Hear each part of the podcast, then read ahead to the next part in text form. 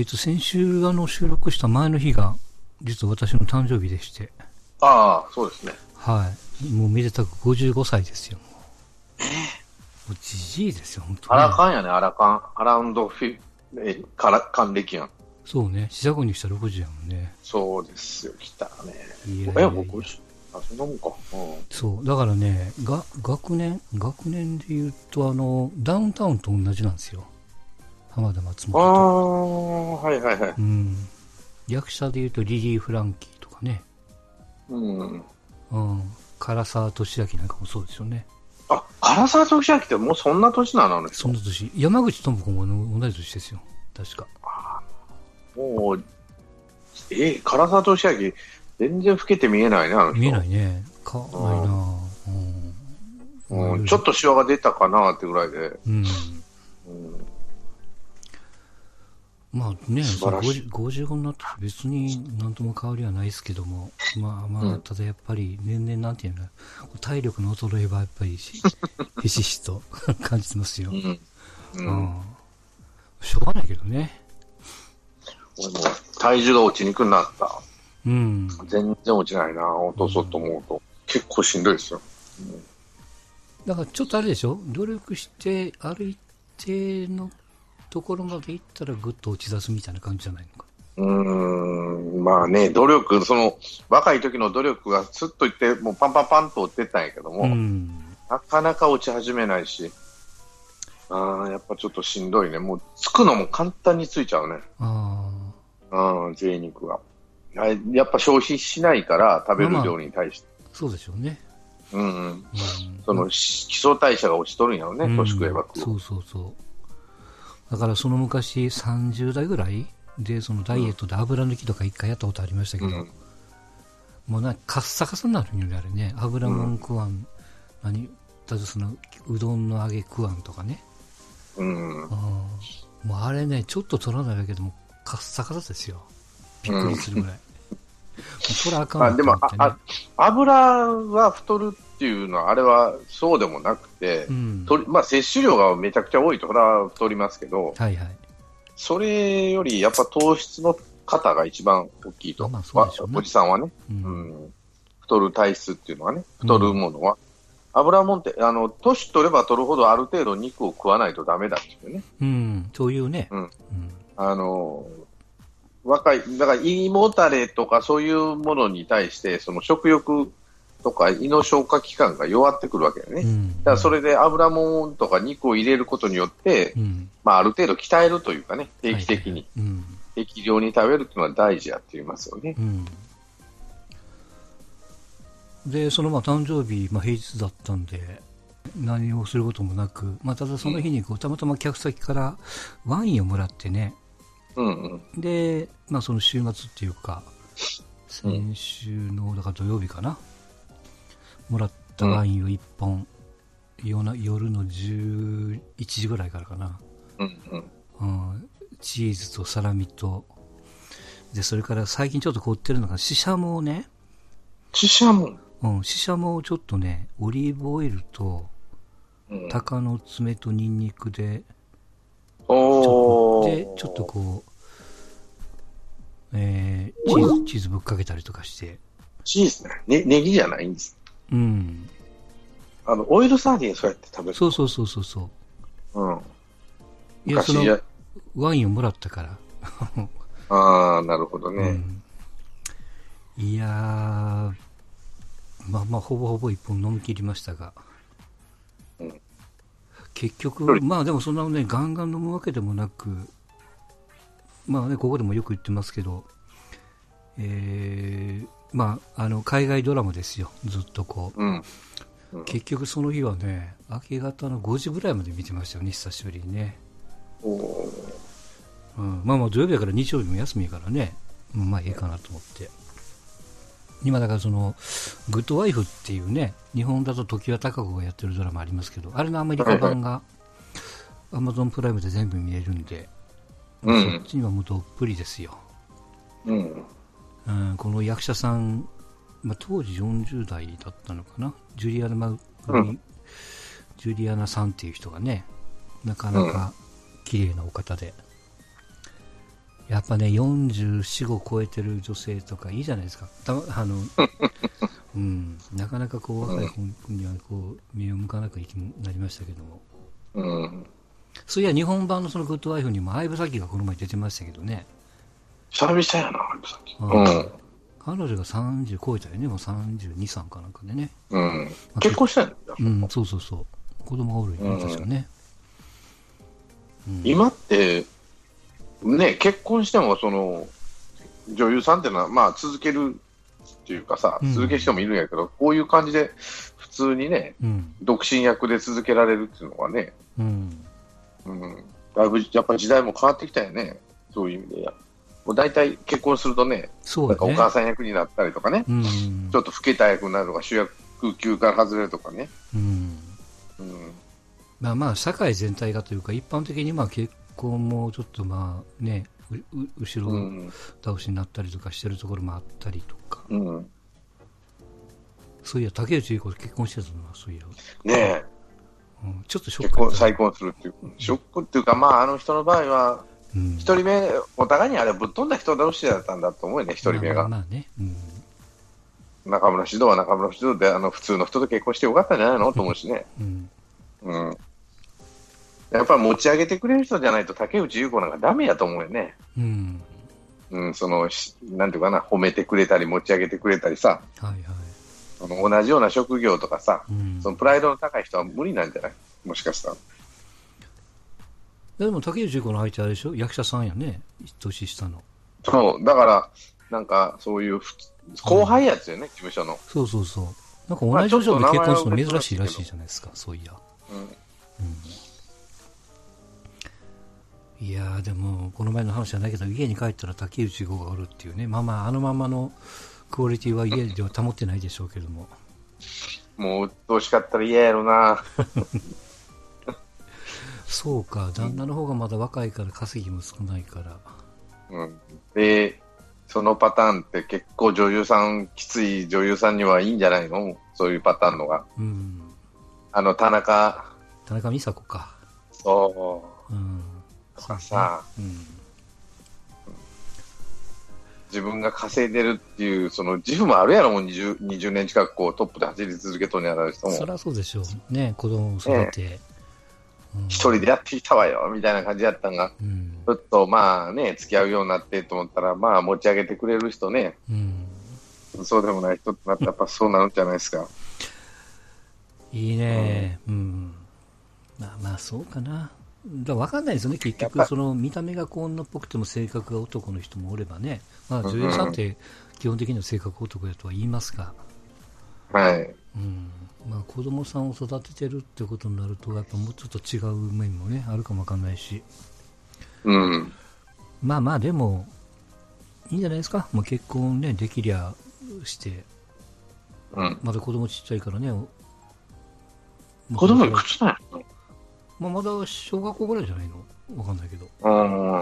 うんでもこれから大変になってきたら、うんまあでも子供もわけ分かってから、わけ分かってくれるやろうからね。うん、そうね。うん。だからまあね、よく言うけども、あの子供さんのおる女性、まあ、バツイチでもシングルマザーでもお付き合いするにはまずね子供の人気を取らないとね、うん。うん、子供のハードルをクリアしたら結構トントンといっちゃうっていうねうん。こと言われてまきすけど、うん、そらね女の人からしたらまず自分よりも子供やからね、うん。まあ、その前に絶対結婚せんといかんかっていうのもちょっとあるけどもねなんとなく、まあでも、なんていうのかな、一人やったら寂しいでしょ。うん、やっぱ恋の一つもしたいとか好きな人が近くにおったらいいかなとかいうのもあるんじゃないの？はい、いやこの前ねそのアカデミー賞っていうのが月曜日にあって、えーっとまあもろもろね作品賞がグリーンビックとか、うん。えー主演男優があのラミ・マレックやったね。マレックとかね、うん。うん。今度007の悪役するんやってねあの人ね、あ、そうなんだ、うん。ラミ・マレック。うん、出世したね。そうそう。その昔24に出てましたからね。テロリスト役かなんかでね、うん、でそこでねえーっと歌曲賞かな？うん。うん、あのーシャローっていうレディー・ガガとブラッドリー・クーパーの曲が選ばれたわけですよ。うん。で、えーっと、パフォーマンスもやってたんです。もうあのステージにピアノを置いて2人で出てきて歌を歌ってっていう。で、このブラッドリー・クーパーって昔は結婚してたんですけど、うん。今、あの、えーっとね、結婚、まあ、いわゆるこう内縁状態ですよ。うん。内縁状態の彼女ももちろんこう、えー来てましてね、会場に。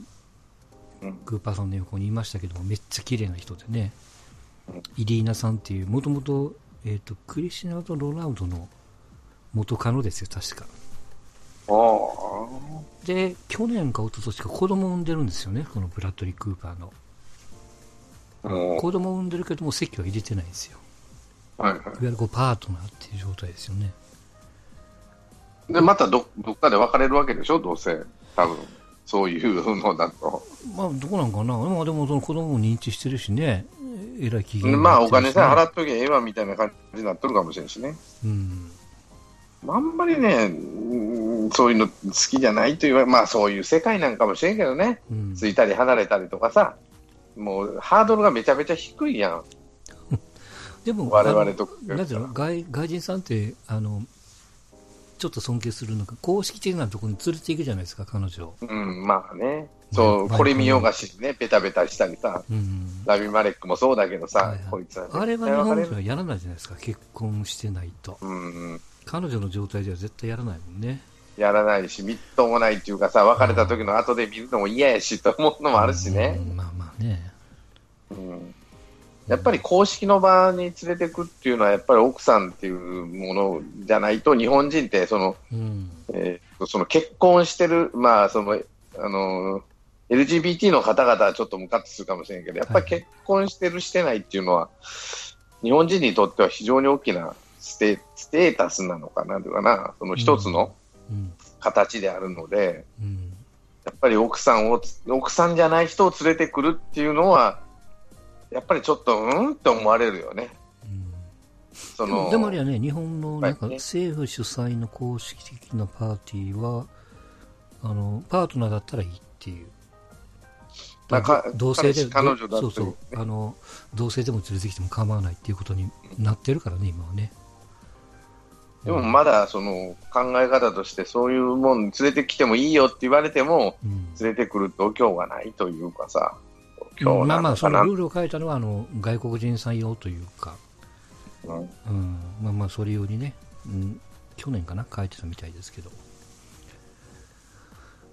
まあまあ、でも、うん、アカデミー賞もがっつり飛ばし飛ばし見ましたけど、オープニングはクイーンのパフォーマンスでしたからね、ロアダムランパートね。We Will Rock You と、えー We Are the Champion が、うん、うんあアダム・ランパード、えらい緊張しとったね、声が上ずっとったもんな、うん。声出てねえと思って見とったはいはい。の、うん。今年だから司会なしでね、あのまんまドーンといったから、ただ、今年の作品見るとさ、うん、マイノリティ中心のあれやね、話ばっか、あの人々が撮ってるね、うん、グリーン,、ね、グリーンバックは黒人と言って、で、うん、えーラミ・マレックじゃない、あの、ボヘミアン・ラプソディがゲイで、うんえっと、主演女優賞の人も、まあ、本当か、あ俺見てないから分からないけど、表あ話はレズビアンかなんかの話。そうだ、あの、ジョンさんのやつはそうですよ。うん。レズビアンの話だよね、確か。うん。で黒人の話といい。だから、ホワイちょっと一時さ、白人、一時というかちょっと前まで、うん白人のためのっていうう、ん。アカデミー賞とかグラミー賞とかそういうふうに言われてたってね。はいはい。特にアカデミーはそうだったのかな？ほ6割から7割が白人なんで、あのうん会員の。うん。だからホワイトアカデミーとかなんとか、揶揄されてたのを意識したのかなと思ったんだよね。うん。まあね、それはしょうがないわな。で、アカデミーの会員が選ぶじゃないですか、これ。で、うん。あの会員さん年寄りが多いし、今年から会員数増やしたんですよね。ああ外国人の文句を開けて。だから、ままだなんていうの？そのふ昔からのこうしきたりにのっとって賞を選ぶもんやから、あの売れてない映画が結構作品賞で選ばれるっていうね、結果的に。そういうことが多かったけども、今回はまあまあノミネートを見てても、まあそこそこ売れてるヒットしてる。うん。映画はまあ選ばれてるということで、これからまあちょっとずつ変わっていくんじゃないのっていうことに加えて、あのーまあ、ローマの映画がそうですけど、結局、ネットフリックスっていう、その配信もののね、うんそれに、まあ、外国語映画賞、それから作品賞もノミネートされてましたけど、そうなってくると、あの映画館やってる人間がね、もう回らなくなるっていうか、結局、えーっと、僕も知らなかったけど、ネットフリックスで結局、その単品で収支って、まあ、細かくは見ないっていうね、大雑把、どんぶり勘定で言うと。うん。もちろん再生回数とかどうそれはチェックするんでしょうけど、今は映画って金出してくれる人がどういうものがターゲットで、うん。どれだけ売れてっていうのを収支をきちんとやらないと、金が出ないって言われてますから。うん。で、それをこう、ほいほいっと、比較的ハードルが低くて、スポンサーの意見もそんなになくて、好きなことやってるよって言われてる、その、配信組のね、アマゾンとかネットフリックスとか、フルなんかもそうでしょうけども、うん。そっちにこう流れていく歯止めがもうどんどんこう止まらないというかね、うん。うん、今回はだからアカデミー賞でノミネートされてるから映画館でどうやらアメリカではやってたみたいですけどうん。基本はまあ配信でテレビですからね、うん。うん、その辺の対策なんかどうするのっていうことなんか出てくるし、うん。でも、まあ、基本として、その、まあ、お金もそうだしう、ん。お金と時間ですよね、映画って。うん。うん、その、まあ、いい監督さんとかね、いい役者とかいうのもあるんだろうけど、やっぱお金と、いろんな映画見てると、もう、7、8年ね、当たり前のように時間かけてうん。映画を作るっていうから、うん。それと、まあ、ある程度のお金っていうのがあるのと、うん。それが誰が出すかってなると、その今までへ映画会社はいはい。じゃなくて、そういうネット系のところで、その、どういいのかな、不特定、あの、ある程度の会員数でね、毎月安定した収入が入ってくるってところは、うん。強いっちゃ強いわね。うん。そうですよね。うん。あのいらない気を使わなくていいっていう結局突然あの舞台が中国になったりとかスポンサーが中国だとね、うん。最近はもうよくありますから、だから好きなことはやれるというかさ、うん。もっと言えば、映画ってそうじゃなかったのっていう気はせんでもないけどね、うんスポンサーのこと気にせずにどんどん昔は作ってた人もいたんだけど、やっぱりお金を出してくれる人には逆らえないっていうかさ。う、ん。まあ、それで自自由じゃないけど、その、言いたいこと言えてんのかなって気はせんでもないけどね。まあまあ本当に好きなことできるのはごく一部の監督さんでしょうしね、ごく一部、その監督でもお金を集めるのも大変みたいしね。うん、今はやっぱりやりたいことがどんどん金がかかってくるし、うん。黒澤明みたいにね、嫌ならやめたらぐらいのさ、うん。本当にやめちゃうとかね、う病気になる人するわけなんだけど、あの人の場合は。んなかなかそういうことはね難しいでしょうからね今はね、うん。あのアクアマンって見てきましたよ。日曜日に。のまあ、結局あの、アメコミの。なかなか面白かったですよ。多分一番売れてるんですよね、その DC 系の、今までやってきた中では。一番ヒットしてるみたいですよ。うんうんあの、んん面白かったのは、なんていうのかね、この主役の、えっ、と、親父さん役が、あの、スター・ウォーズのジャンゴ・フェットやってる人なんですよ。うん。ティムエラ・モリソンっていう、あの人が出てきて、で、それに恋に落ちる海の王国の女王さんがトム・クルーズの元夢、ニコール・キットマンが出てきたりとか、はいはいはい。うん、あと海のとりあえずどっかの国の王さんがドルフ・ラングレン、イワン・ドラコがやってたりとか、うん。うん、あのーまあまあメンツはそこそこ売れてる人だったし、まあまあ話も面白かったしね、うん。うん、そんなにアクアマンって日本ではそんなに知名度ないからね、うん。そそういうそのしあの勉強もしなくていいし、すっと、なかなか面白かった、2時間、2時間2、30分かな、結構長かったんですけどね、あっという間でしたわ。うん。グリーンブックが3月からかな、3月の。来月やね来。月。うん、あれはみちょっと見たいなって気はするんやけどね。そうね。やっぱそういう、なんていうかな、マイノリティに対するパワーっていうかさ、今、うんうん去年あたりからそのアカデミー賞か、あの、ミートゥー運動は、あれが去年のアカデミー賞からでしょ？真っ黒な、はいみんえく黒だったっけ？黒の衣装着てって。いう。うん。うん。俺別にいいんだけど、あれはあれで。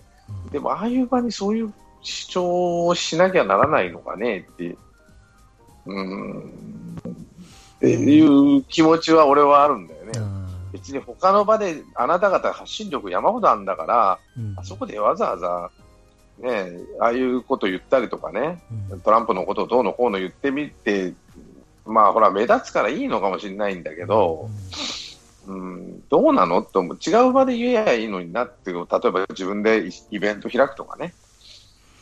うん、まあまあ、その辺はお国柄っていうのがあるんじゃないですか。うんもっとかっこよく、えーね、その批判するだけもそうだけど、かっこいいのはトランプにここに来てほしいぐらい言ったら面白いのになと思ってさ、うん。うん、偉大ならアメリカ、我々の偉大ならアメリカの大統領なら、ここ来て一緒に 握手しようぜって、ね、そのホモの人が言ったら面白い、あのゲイの人が言ったら面白いのにな、かっこいいのになと思うわけだけどね。なんか批判ばっかりとか、文文句ばっかりってアメリカ人とかイギリス人、特にイギリス人なんかそうなんだろうけど、まあ俺がそういうふうに見ちゃうのかもしれないんだけどさ、なんか文句ばっかり言ってんなとかね、そういうパンなのかな、こういうのはって思っちゃったりするけどね、難しいよね。そういうの利用せざるを得ない。うん、結局、まあまあ、まあ、しょうがないです。言ったもん勝ちになるから。うんうんまあ、野球選手でもさ、あスポーツ選手でも、例えば国歌うん。斉唱の時片え？フットボールの選はい、フットボールね。うん片膝ついてって言って、うんね、ああいうことなんでするんだろうなと、その気になるのは分からんでもないけど、違う場で言えばいいじゃんと思うわけよね。うん。まあ、ただあれは喧嘩打ったのはトランプやろうっていう出だしがあるからね。あれはもうトランプ直やったからね。で、言うこと聞かなかったらもう追い出すぞとか、もう4番ぞみたいなこと、いらんこと言っちゃうし、大統領がね。だからそういうのをその場じゃなくて違うところで言えばいいし、それをゲームする人たちに見せてどうす、あの観客に見せるっていうのは、どこなのかなって、まあ、そういうのを表にだ、お日本人って政治と野球、あのスポーツを混ぜるの芸術とね。うん。まあ、あとはあれあんまり政治的なことを言うと嫌われた。あの、た他国民って言ったらあれですけど、うん日本って、まあまあ一品種っていうかね、そんな混じってないわけじゃないですか。あの、どどっちかっていうと、まあ、本当はぐちゃぐちゃに混じってるところ山ほどなんだけど、うん、まあ、一つだなっていう雰囲気はあるけどね、その見た目が、うん、その沖縄の人とアイヌの人しても、そんなに極端に違わないんじゃない、うん。ちょっと顔が濃いなぐらいの思ってた。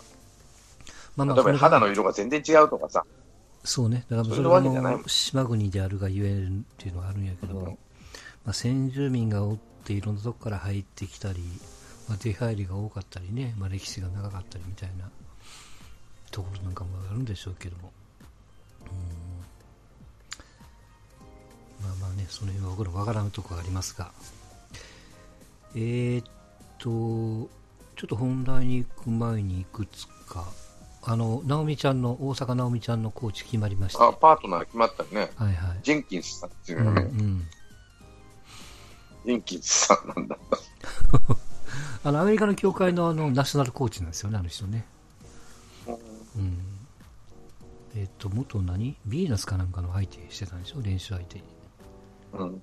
うん。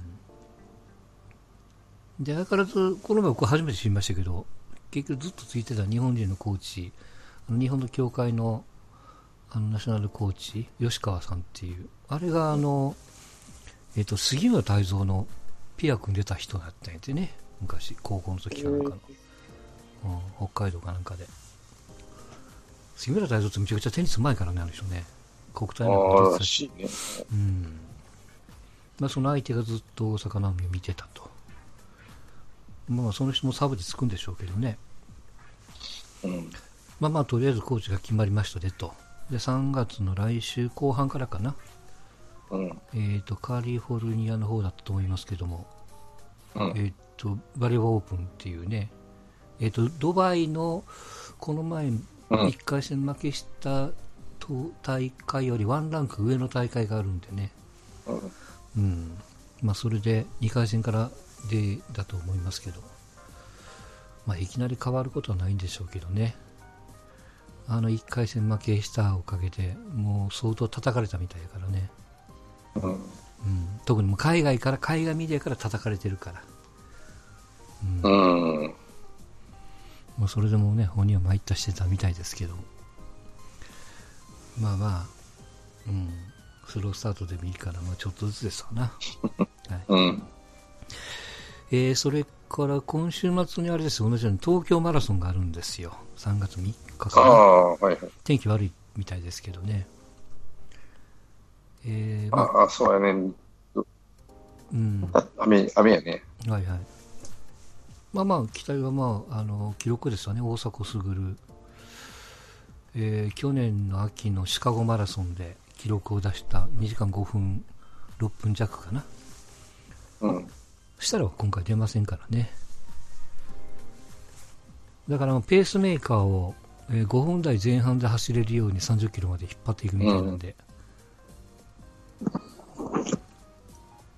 まあ、ただここで怪我されてもね、本番は2020年なんで、もう彼はもう、その、まあその前のあれか、MGC っていう、その用意挑んで、大会をするところで、まあ、とりあえずベストコンディション持っていかないといけないんで、ここで無理する、ね、ところでもないんで、彼的にはね。うん。うん。まあ、ただ記録は狙いに行くと思いますよ。もう多分、ポイントは大迫と、それから富士通の中村っていう、うん。駒駒大での子です。あと旭化成の村山、双子のお兄さんの方ね。この人もん駒大ですけども。この辺がポイントかなっていう感じですかね。まあ、あとは青学組ですよ。一式とかうん、神野大地とか、藤川なんかもそうかな。この辺も出るみたいですからね。まあ、ちょっと時間があれば見見られたらどうかなっていううん。東京マラソン。それから、えっ、と、バスケットの男子ね、前、先週収録してた裏側でイラン戦やってましてね、まあ、アウェーでよく勝てたなっていう。はいはいはい。うん、21日勝って24日カタール戦。カタールはもうグループで最下位だったんでね、これは勝てると思ってましたけども。まあ結果的に二次予選締めてみれば4連敗から怒涛の8連勝と。はい。最終的にあの F 組だったかな、2, 位うん2位で、えーワールドカップ何年以来 ?2000 年の5、6年以来かな？の出場だと。なかなか出れんもんなんやね。うん。まあ、ボロボロでしたからね、バスケットはね。境界まで割れちゃってね。うん。まあ、よくここまで戻したと思いますよ。うん。か、まあね、やっぱり、川淵さんの力ですかね。まあ、いろんなタイミングがあったと思うけどもね、結局ここのきっかけになったのが、あの、えっ、と、このグループで一番のオーストラリアとね、うん。試合やって、あの、辛くも勝ったんですけど、うん。うん、そこから出てきたその、えーニック・ファーガソンっていう、あうん。の日本日本企画組の人ですよ、うん。うん、あとはあの今年のドラフトで NBA のドラフトで引っかかるって言われたら八村塁っていうね、うん。うん、でこれに加えて、えー渡辺裕太っていうのがまたうん。足し算がありますからだからこの B リーグ組で予選突破してこいつにあと2枚加わるってことでね、うん。うん、なかなか面白い大会になるんじゃないかなと。うん。ワールドカップそのものも8月9月ですからね、あ、そうなんや。うん、まだまだ先ですよ。8月から9月の頭ぐらいが1次ラウンドですよね。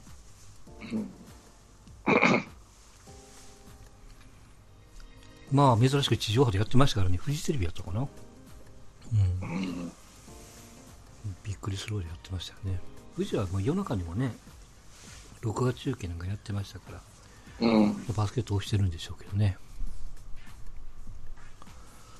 はい、そんなところじゃないですかね。はい。